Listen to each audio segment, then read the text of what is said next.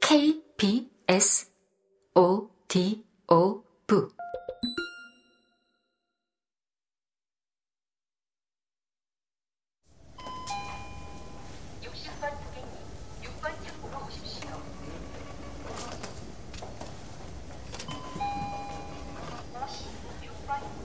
그이가 여기저기 사모은 땅이 제법 된다는 걸 나도 그때 처음 알았다.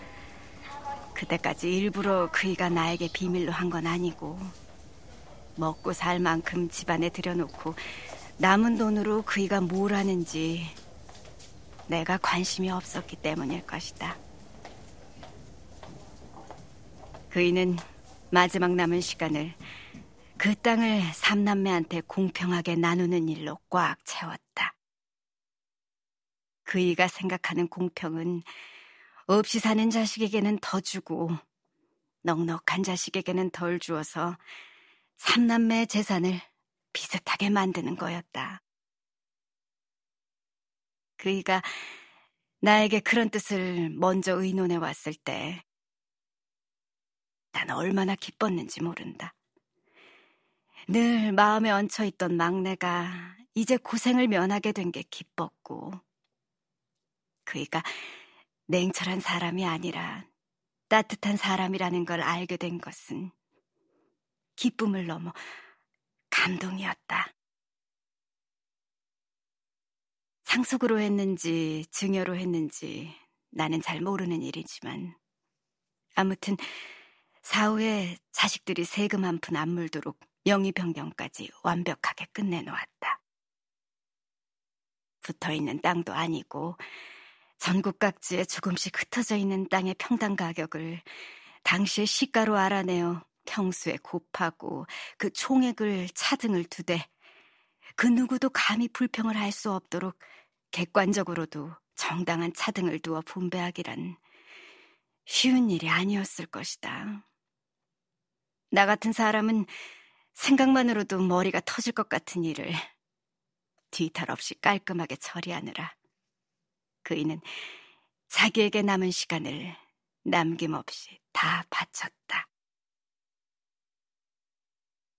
그이도 자기에게 남은 시간이 얼마나 소중하다는 걸 모르지 않았을 것이다. 내가 만일 여행이나 음악회 같은 걸 같이 가고 싶어 한다면 돌아오는 대답은 한결같았다. 이 금쪽 같은 시간에 그럴 새가 어디 있어? 금쪽 같은 시간을 다 바쳐 이룩해놓고 간 분재를 삼남매는 다들 만족스러워했고 그이는 마치 혹사당하던 회사를 정년 퇴직하는 것처럼 홀가분하게 사무적인 태도로 이 세상을 하직했다. 할 일을 다 했다는 자부심이 그렇게 대단한 것이었을까?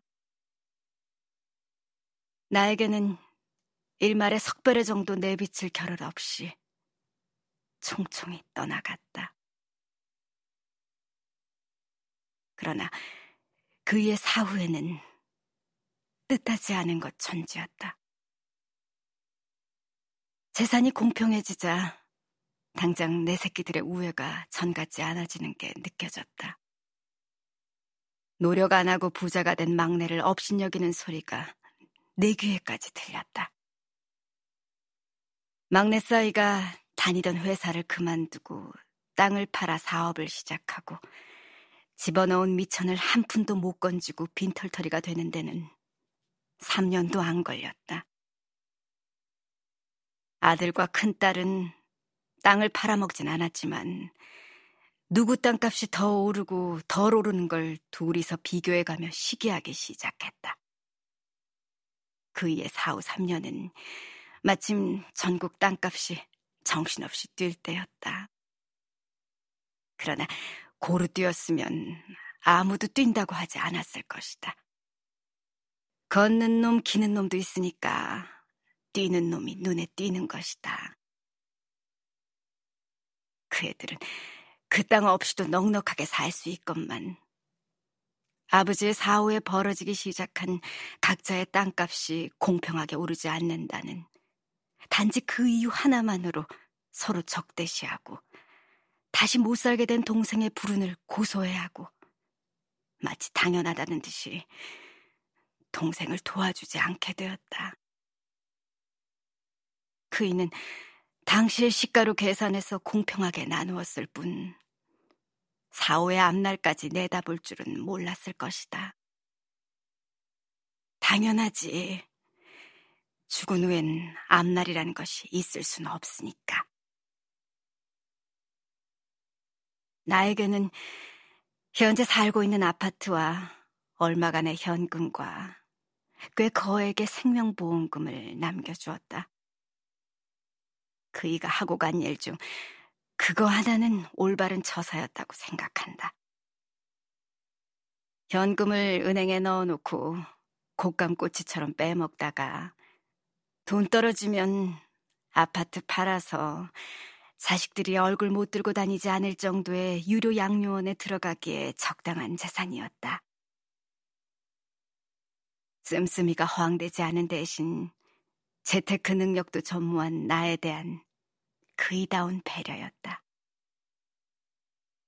나는 그놈의 땅이라는 게 얼마나 요물이라는 걸 알아버렸기 때문에 그이가 나에게 그걸 한 평도 안 준 게 조금도 섭섭하지 않고 오히려 고마웠다.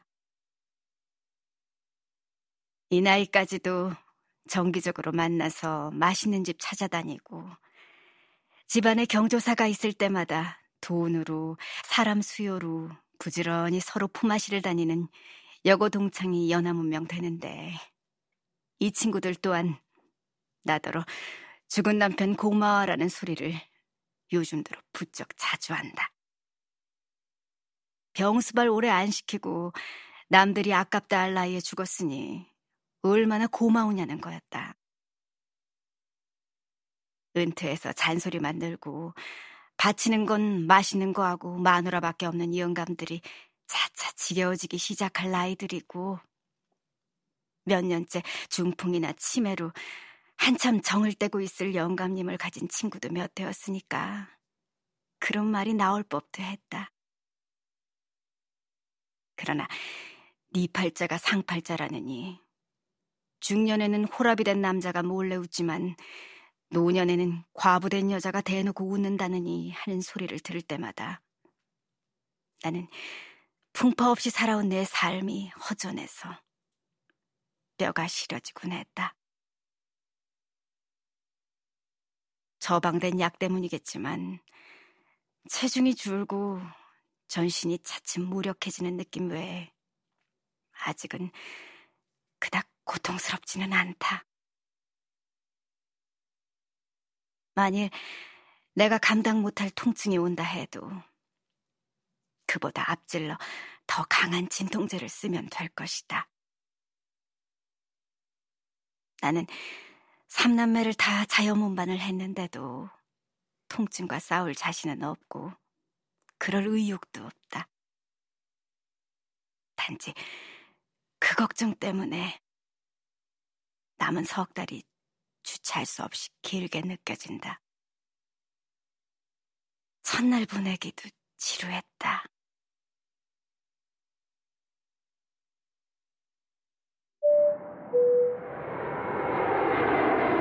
KBS 오디오북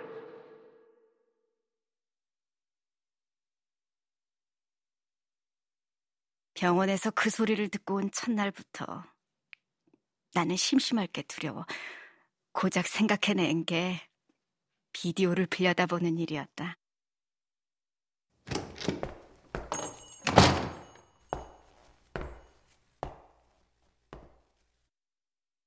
머지않아 딴 업종으로 바뀌지 쉽게 가게 꼬라지부터 의욕 상실이 역력한 동네 비디오 가게의 진열장을 훑다가 데미지에 눈길이 꽂혔다. 영화관에서 본 적이 있는 영화인데도 또 보고 싶었다. 못 본 영화 중에서 골라 잡는 정도의 모험심도 통하지 않았다. 허술한 골목을 휘적휘적 걷는 제레미 아이언스의 추레한 모습을 다시 한번 봐주고 싶었다.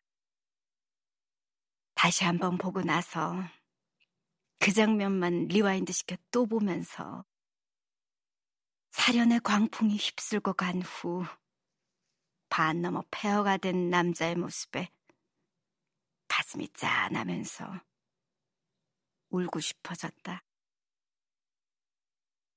얼마 남지 않은 시간에 고작 남의 인생이나 재생시켜 볼 만큼 내 인생에서 결핍된 건 뭐였을까? 아니면 데미지 없이 인생을 퇴장한 남편에 대한 연민이나 반감에서였을까?